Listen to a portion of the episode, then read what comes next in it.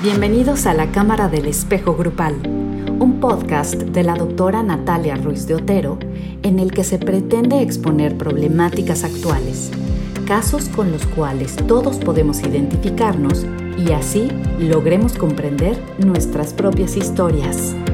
Es un gusto poder saludarlos nuevamente a través de este espacio, en donde estaremos elaborando nuestra viñeta número 3, titulada Autosabotaje la paradoja de tener lo bueno y destruirlo. En esta ocasión hemos decidido nombrar a Alma como nuestra participante, insisto, cuidando en todo momento la confidencialidad y el anonimato de cada uno de nuestros participantes. Alma nos invita a reflexionar sobre esta conducta que surge de forma involuntaria dirigida a detener que nuestras metas, nuestros anhelos o nuestros más profundos deseos se realicen. Es decir, todos los seres humanos podemos desear muchas cosas. Podemos desear el tener vínculos significativos y profundos, el poder gozar de una buena salud, el poder echar mano de nuestra creatividad o de nuestro talento y volcarlo en el ejercicio de nuestra vocación. En fin, podemos desear muchas cosas dependiendo del entorno de nuestra existencia. Pero para que ello ocurra, necesitamos echar mano de nuestros recursos internos para entonces dirigir esa energía en la realización de los mismos. Pero el autosabotaje inhibe la posibilidad de que se dé un cambio, incluso un cambio significativo e importante dentro de nuestra vida. Vidas que podrían ser de un tremendo éxito terminan volcadas en un enorme fracaso a consecuencia del autosabotaje. Pero ¿qué es aquello que hace que se active esta conducta del autosabotaje en la vida de una persona? Tendríamos entonces que plantear diferentes escenarios y muchas posibilidades. Por un lado, la incapacidad que pueden sentir algunas personas para disfrutar del éxito. Cuando el éxito aparece en su vida, lejos de disfrutarlo, lo padecen y de repente pueden venir acompañado el éxito de la sensación de culpa, de ansiedad, de decepción, incluso de depresión. Y esto, hemos hablado ya en un blog anterior, cómo pueden ser conductas que están dirigidas a una autoagresión. Y cuando una persona tiene la necesidad de agredirse, tenemos que pensar que probablemente en otro momento de su vida tiene la sensación de que obró mal o cometió un acto que necesita ser castigado en el futuro. Y esto se remonta a la posición infantil. Todos los seres humanos atravesamos por una etapa de rivalidad infantil. Rivalizamos con cualquier persona o con cualquier figura que represente una amenaza para poder recibir de forma natural las siete fuentes del sentido de pertenencia. Afecto, apoyo, comprensión, placer, inspiración, conocimiento y reconocimiento. Y de repente cualquier persona que represente un oponente para que esto ocurra se convierte en un rival. Suele suceder que las niñas tiendan a rivalizar con la madre para obtener entonces del padre la mirada incondicional y este amor y esta atención de forma exclusiva para la niña. Y suele suceder también que los niños tienden a rivalizar con el padre de la misma manera para obtener de forma exclusiva la mirada y la atención de esta madre.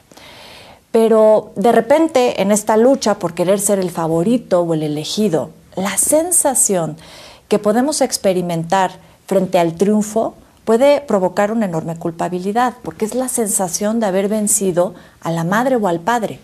Y de repente esta culpabilidad se puede agudizar frente a la sensación de que además hemos dejado malherido a nuestro oponente. La sensación de que mamá o papá pueden estar experimentando rabia, coraje, incluso envidia volcada sobre nosotros. Entonces, cuando en el futuro se presenta la oportunidad de experimentar el éxito, de disfrutarlo y de vivirlo, es posible que se dé una conectiva a esta etapa temprana del desarrollo, en donde uno tiene la sensación de que han quedado cuentas pendientes por pagar. Es decir, que hay una culpabilidad que uno necesitaría pagar en el momento en el que se presenta esta oportunidad en nuestra vida. Pensemos, por ejemplo, en el caso de un empresario que siempre ha deseado el poder dirigir la empresa para la que trabaja y ha volcado toda su energía, todo su tiempo en cumplir con esa meta. Y de repente vienen cambios en la compañía y se da el nombramiento y la posibilidad de que esta persona por fin dirija eh, la empresa para la que tantos años ha trabajado. y lejos de vivir una sensación de satisfacción por la meta tan anhelada, empieza a experimentar culpabilidad. Y tendríamos que pensar que una de las posibles razones se remonta a esto que hemos comentado anteriormente, la sensación de haber vencido al padre en algún otro momento de la vida, porque se desprende este pensamiento prohibitivo de lo que implicaría ir más allá de la figura del padre o de la madre. Pero también es posible que este empresario empieza a experimentar una sensación de decepción, incluso depresión frente a la sensación de triunfo de éxito. Y esto nos haría pensar probablemente en la importancia que tiene descubrir que el éxito también conlleva pérdidas, pérdidas que incluso necesitamos plantear, porque de repente tenemos la sensación de que el satisfactor se vuelve como eh, la promesa cumplida, es decir, el día que yo alcance o que pueda finalmente lograr eso que tanto he deseado, me voy a sentir pleno, satisfecho y realizado. Y cuando descubrimos que obtenemos el satisfactor y eso no ocurre, y lejos de sentirnos así, eh, experimentamos decepción, incluso depresión, tendríamos que pensar que hay elementos que no se consideraron. Es decir, probablemente este empresario no tomó en cuenta que esta nueva posición pues también iba a implicarle nuevas responsabilidades, el tal vez tener que tener menos tiempo para las cosas que antes tenía, el tener incluso que lidiar con eh, esta nueva posición en términos de las críticas o de las envidias propias que se pueden generar pues dentro de la misma eh, compañía, en el mismo sistema, o de repente también la sensación de decir, ¿y ahora qué sigue? Si ya alcancé lo que tanto deseé durante tanto tiempo en mi vida, pues ahora el reto de tenerme que plantear nuevas primaveras, nuevas metas a alcanzar. Todo esto supone entonces eh, pues un autosabotaje porque no nos permite disfrutar el éxito, sino que nos hace padecerlo. Es muy interesante también voltear a ver la línea de los hermanos. Porque cuando se ha crecido con la sensación de que alguno de los hermanos ha sufrido de alguna discapacidad y se creció cerca de ellos, una discapacidad de tipo emocional, una discapacidad de tipo física, por enfermedad, por accidente, por alguna situación congénita, el sentir que estos hermanos tienen una discapacidad tal vez mental, económica, es decir, de cualquier índole, la sensación de sentirnos privilegiados por encima del sistema de los hermanos puede generar también mucha culpabilidad. Y aparece el autosabotaje en función de querernos parecer a ellos, de querernos identificar a ellos. Es decir, si hemos considerado este grupo como un grupo desaventurado, pues de la misma manera, cuando aparecen cosas buenas en nuestra vida, queremos sabotearlas para poder también sentir que pertenecemos a ese sistema, al clan de los hermanos, en donde no necesariamente les ha ido, consideramos les ha ido también. Entonces resulta interesante también descubrir el autosabotaje desde ahí. Pero cuando tenemos la oportunidad de descubrir que la mejor manera para poder ayudarle a los que queremos ayudarle es estando bien, entonces nos planteamos la necesidad de sí aprender a recibir las cosas buenas que nos da la vida. Porque esa es otra. También hay personas que, que en su incapacidad para poder recibir lo bueno que la vida ofrece, lo rechazan, porque recibir es algo que se aprende. Y cuando en la infancia no tuvimos la oportunidad de aprender a recibir, porque el continuo de la experiencia y este vínculo con nuestros padres no nos lo permitió, cuando aparecen cosas buenas en nuestra vida, las rechazamos. Es decir, pensemos en una persona que está acostumbrada a aliarse con sus parejas a través del conflicto. Cuando aparece la posibilidad de vincularse a una persona a través de un diálogo armónico, de una relación empática, de cercanía emocional, física, etcétera, pues lo vive como muy disruptivo, muy ajeno, muy poco familiar, porque no es algo con lo cual está familiarizado. Y la tendencia y el impulso inmediato es a rechazar, a rechazar las cosas buenas que aparecen en la vida. Otra de las razones que también aparece en relación al autosabotaje es a veces la inseguridad que podemos tener o sentir de no creernos capaces de alcanzar la meta. Esta meta o las expectativas de los demás. Las expectativas que han puesto en relación a nuestro triunfo o a nuestro éxito.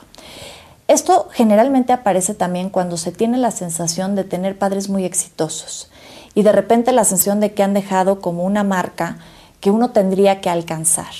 y la inseguridad que eso puede generar incluso nos puede congelar o detener de ni siquiera hacer el intento por ir atrás de nuestros ideales o de nuestras metas. Y es en ese sentido que resulta muy interesante reflexionar sobre esto que en semiología de la vida cotidiana conocemos como las pautas de oro, nuestra pauta de oro, es decir, reflexionar sobre lo que soy, sobre lo que sé y sobre lo que tengo, porque eso me va a dar la posibilidad de lo que puedo. Pero en esa reflexión es muy importante también hacer eh, el análisis del otro lado. ¿Qué no soy? qué no sé y qué no tengo, porque eso también me va a decir lo que no puedo. Es decir, a veces en nuestra incapacidad para poder tolerar nuestros errores o nuestras equivocaciones, ni siquiera nos exponemos a la posibilidad de que eso ocurra. Pero en semiología también hablamos de que lo que buscamos no es la perfección, lo que queremos es la plenitud. Y para poder experimentar la plenitud es necesario aceptarnos como seres imperfectos, saber que nos vamos a equivocar, pero que esas equivocaciones representan la adversidad para poder entonces hacer de las pérdidas de la vida una ganancia significativa. También existe la posibilidad, y que es importante plantearnos el autosabotaje, desde la incapacidad que a veces pueden sentir las personas para cambiar. La mayoría de las personas no cambian porque no están dispuestas a renunciar a las ganancias que les ha traído su disfuncionalidad. Pensemos en una persona que toda la vida se ha victimizado y de repente tiene la sensación que si no fuera por esa conducta disfuncional, no obtendría lo que ha obtenido a lo largo de la vida. Es decir, eso es lo que esta persona considera, es que si no me victimizo, esto por supuesto a nivel muy inconsciente, de repente tener la sensación de que si no echo mano de esos recursos disfuncionales, entonces no voy a obtener lo que he obtenido en la vida. Para cambiar necesitamos estar dispuestos a renunciar a las ganancias que creemos nos ha dado nuestra disfuncionalidad. Empezarnos a descubrir como seres autónomos, como seres capaces de poderle hacer frente a lo que venga en nuestra vida. Y entonces eso replantea la posibilidad de incorporar el cambio como una noción, como una posibilidad, como algo bueno en nuestra vida. En el grupo, la conducta del autosabotaje, por supuesto que también se repite. Cuando los participantes empiezan a descubrir que el grupo les da algo bueno, un nutrimento y un alimento adecuado, también empiezan a experimentar tal vez la sensación de una tremenda confusión, porque no es algo a lo que pueden estar acostumbrados. Y por supuesto que entonces surgen manifestaciones de este autosabotaje. Y lo vemos en conductas como las personas empiezan a faltar a sesión, o llegan tarde, o de repente la culpabilidad que les puede provocar exponer su problemática, porque consideran que otros tendrían cosas incluso más importantes que decir o elaborar por encima de ellos. Y por supuesto ya vimos cómo todo esto se relaciona a lo que ya hemos comentado con anterioridad. Pero con el paso del tiempo hemos aprendido que en los grupos de desarrollo de conciencia, los participantes empiezan a generar un cambio a partir de la sensación de que este lugar es un lugar predecible y confiable. Pero además la oportunidad que les da descubrir que su cambio no le hace daño a nadie. Al contrario, su cambio es la posibilidad para que otros participantes se puedan identificar con ello y empiecen a generar esto en su vida. Es decir, es descubrir que tú y yo tenemos las mismas posibilidades y en ese sentido tú y yo podemos adolecer de lo mismo. Pero descubrir que si tú tuviste las posibilidades para salir adelante, quiere decir que yo también tengo esas mismas posibilidades de empezar a incorporar cosas buenas en mi vida sin culpa, sin ansiedad, sin una sensación de decepción. Al contrario, es decir, dejar de lado el autosabotaje para incorporar el buen alimento. Ha sido un placer compartir nuevamente contigo este espacio. Muchísimas gracias. La Cámara del Espejo Grupal, un podcast de la doctora Natalia Ruiz de Otero en el que se pretende exponer problemáticas actuales, casos con los cuales todos podemos identificarnos y así logremos comprender nuestras propias historias.